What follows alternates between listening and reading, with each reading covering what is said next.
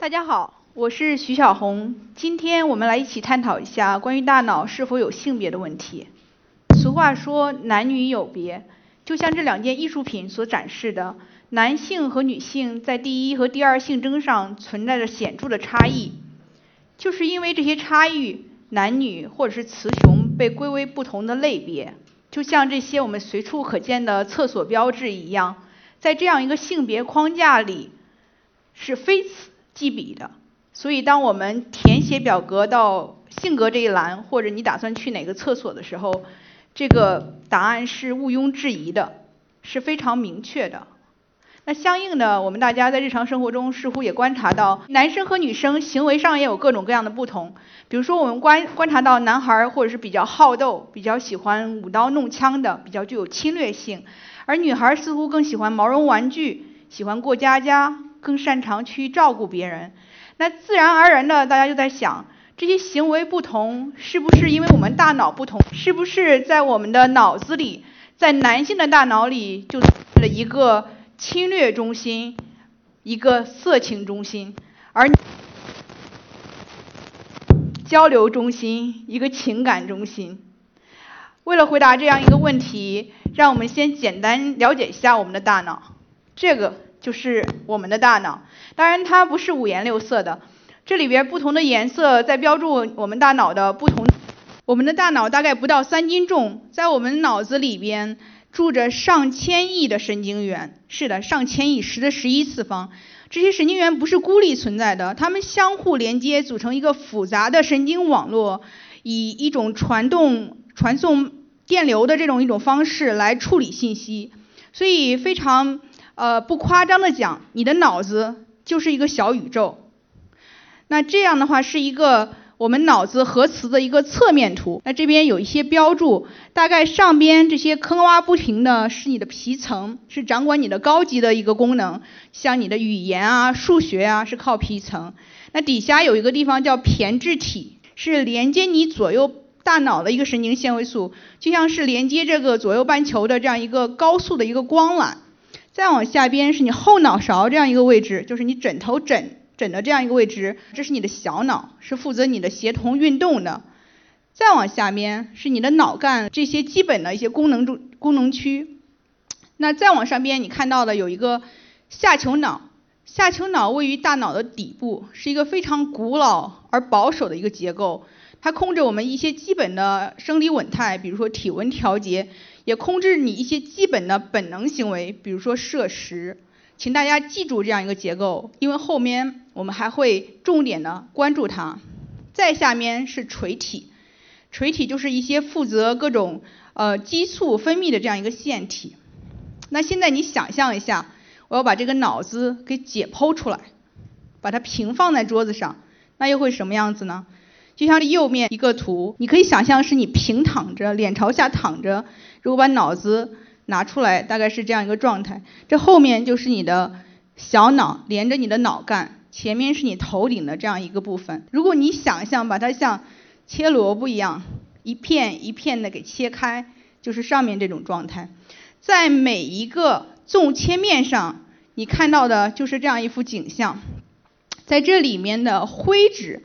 是我刚才讲的神经元，就是神经细胞聚集的地方，而白质就是神经纤维素，也就是神经元所发出来的这个像电线一样的东西所聚集的地方。所以现在我们对脑的结构已经有些基本的了解了。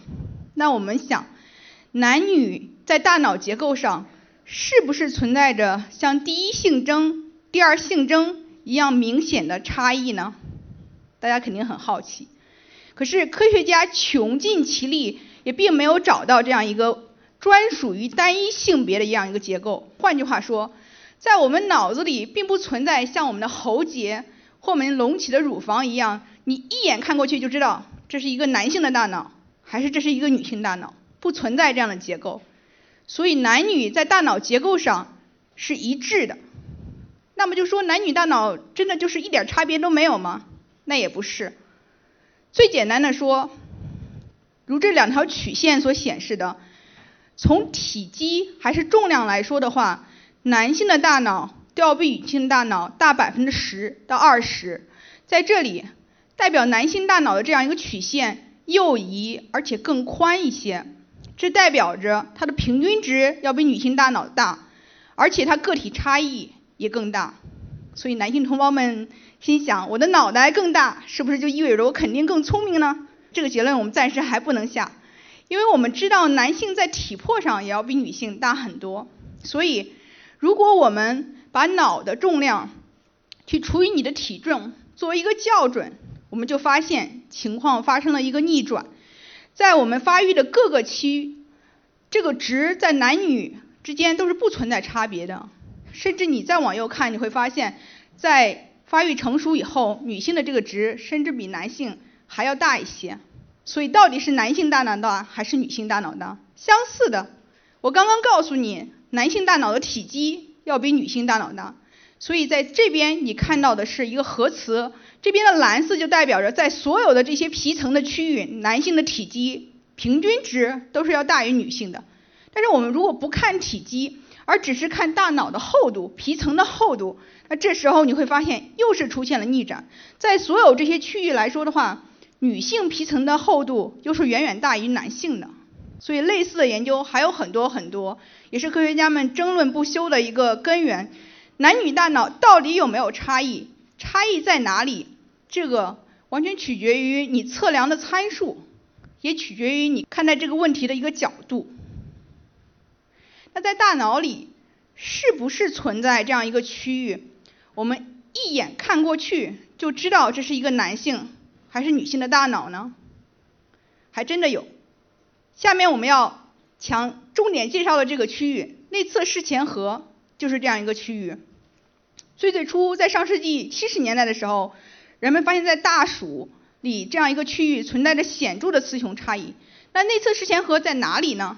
如果你记得我刚才强调，希望你们记住的那个脑区下丘脑，位于大脑的底部，是一个古老、保守、控制我们一些基本的体温调节和本能行为的这样一个区域。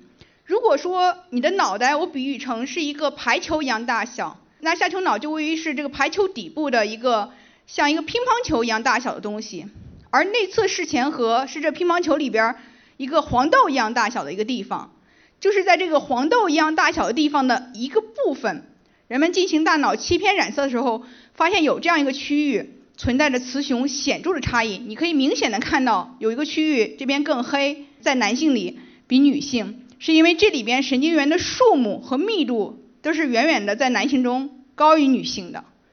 那更加神奇的是，人们发现这种雌雄差异在进化上具有一定的保守性。在一九八五年的时候。人们发现，在人脑对应的这样一个区域，也发现了相应的雌雄差异。就像这里，虽然我没有标注，你可以清楚看到，右边这边是男性，这边是女性。在那样两个核团里，你会看到男性的神经元的数目或者是密度是要比女性的高。那么，我们就想知道，这个核团是具有什么样的功能呢？是不是这样一个核团的这样一些雌雄差异，造就了我们看到的这些行为学的不同呢？因为这个核团像我刚才告诉你，它很小，它在核磁上可能都不足以一个像素。当然也因为各种伦理学的一个原因，所以我们只能在模式动物，更多是大鼠、小鼠上来研究这个小这个核团的功能。那从它被发现到目前为止的三四十年里面，人们发现。损毁这个脑区在雄性里影响雄性的求偶行为，我们大概可以理解为是一种性冲动；而损毁这个脑区在雌性里，雌性就不是一个好妈妈，他们不知道怎么去照顾自己的孩子，她的母性行为受到了一个影响。这个似乎跟我们传统理解的性别行为特征，男性更具有冲动性，女性更爱照顾人是不谋而合的。那事实究竟是怎么样子呢？作为一个科学家，我希望能够对它有一个更深刻的了解。那我和我的团队在过去的五年里，经过不断的努力，有了一些成果，来挑战这些传统的看法。那我们成果今年一月份发表在 Nature Communication 上。在这里，我们做了一个前人所没有做的一个最关键的实验，是我们激活了这样一个脑区。所以我们用了一种方式。用让视前核的神经元去表达一种光敏感的蛋白，同时在这个小鼠的脑袋上埋了一根光纤。这样的话，我每次给光，这个神经元就会向底下看呢开始放电，也就意味着通过一根光纤，我可以遥控这个脑区的活动，在它即使还不想放电的时候，我可以让它放电。这样的话，我们就可以做比较有趣的行为学实验。啊，这里你看到的是一个雄性的小鼠。它的脑袋上带着光纤，它的内侧视前核被我感染成光敏感的。那同笼的，我给了它一个正在发情的雌鼠。那在这个视频过程中，你会看到有一个蓝色的一个格子出现，就意味在这个时期我在给光。那这个雄性小鼠不由自主的就跑到这个雌鼠身上，开始进行了求偶行为。这就是我们比较典型的通过给光激活这个脑区，我可以在雄鼠中。诱发这种性冲动、这种性行为的出现。那接下来非常顺其自然的，大家想知道，如果我在雌鼠里刺激这个脑区，又会怎么样啊？如果我刺激这个雌鼠脑区，同笼给它的也是另外一只正在发情的雌鼠，是会结果会是什么样子呢？那让让我们一起来看一下。所以这里是一只雌鼠，马上光就要开始。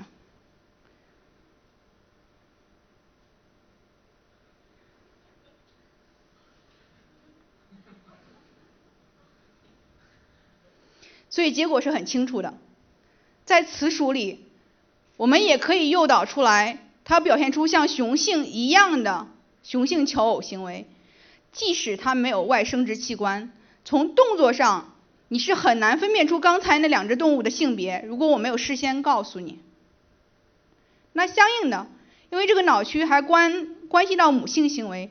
这里是一只雄鼠，雄鼠对于这种散落的幼崽通常是不闻不问的，如果不去咬它们或者是踢它们的话。但是，如果在给幼崽情况下，我激活这个内侧视前核，好像激发了它这种母性一样的，它会自觉的去开始把 pup 给叼起来，然后会把 pup 聚拢在一起，或者是聚拢在窝里，如果我们给它提供了一个窝。那没有什么悬念的，在雌鼠里，我们也可以诱导出来相似的行为，就是在雌鼠正常情况下，如果我激活那个内侧视前核，它的母性也会自然而然的被表现出来。所以，通过激活内侧视前核，我们抹杀了我们自然所看到那些似乎不可逾越的性别的行为差异。那这里边很关键的一个对照是，我在他脑子里进行了一些处理，是不是我因为这些处理？让他的性别发生了改变，或者他对自己的认知发生改变。我们做了很严格的对照实验，说不是这样子。为什么？因为在我不给光的情况下，他们又回到了他们雄性或者雌性所应该的那种行为范式。雄性更具有性冲动，雌鼠对 pup 有更多的照看行为。同时，我们测量它们激素水平，这个雄激素的水平在雌雄个体中的差异，并没有因为我。让它表达这样一种蛋白而发生任何的差别，所以说我们并没有改变它们的性别，但是当我们激活内侧视前核的时候，我们仍然可以让它们能够进行跨性别的一些行为行为学的表征。所以总结来说的话，在小鼠里，即使内侧视前核存在这样那样差别，它都在雌雄个体里具有支配任意性别行为的潜能。而我们其他研究成果表明，是其中一群神经元是这种雄性潜能更多的在雄性中得到了一个表现，而雌性的这种母性潜能在雌体中得到一种表征。未来我们希望能够更深刻的去解析这些问题。因为这样一个脑区的进化的保守性，虽然我们在人类中不能够进行同样的实验，我们大胆推测。如果我们可以在你们脑袋里也插根光纤，也表达一个变这样一种蛋白，也许你会发现自己不一样的一个潜能。所以，这样一个结果给了我们怎样一个启示？第一点，我想说的是相关性和因果性的一个关系。其实很多关于性别的这样一个偏见和误区，都来源于把相关性和因果性进行混淆。这里我们清楚的看到。虽然一个脑区它在雄性里有更多的神经元，它参与到了雄性求偶行为，但是并不代表它不具备其他的能力。相似的，虽然它在雌性中参参与到母性行为，并不代表它不能够同样驱动雄性求偶行为。所以说，虽然男女或者说我们人类男女的大脑上有种种的结构的不同，但是我们不能够因为这些不同去把它作为性别歧视的一种一种依据。这个做这种做法是完全是反科学的。实际上，我们的结果展示，我们大脑也许是雌雄同体的。不管你表现出来什么样，你是男生还是女生，在你的大脑里都具有这种跨性别的这种潜能。也许认识到这种潜能，开发到这种潜能，基于这种潜能，你可以造就一个更完善、更强大的自己。以上就是我今天演讲的内容，谢谢大家。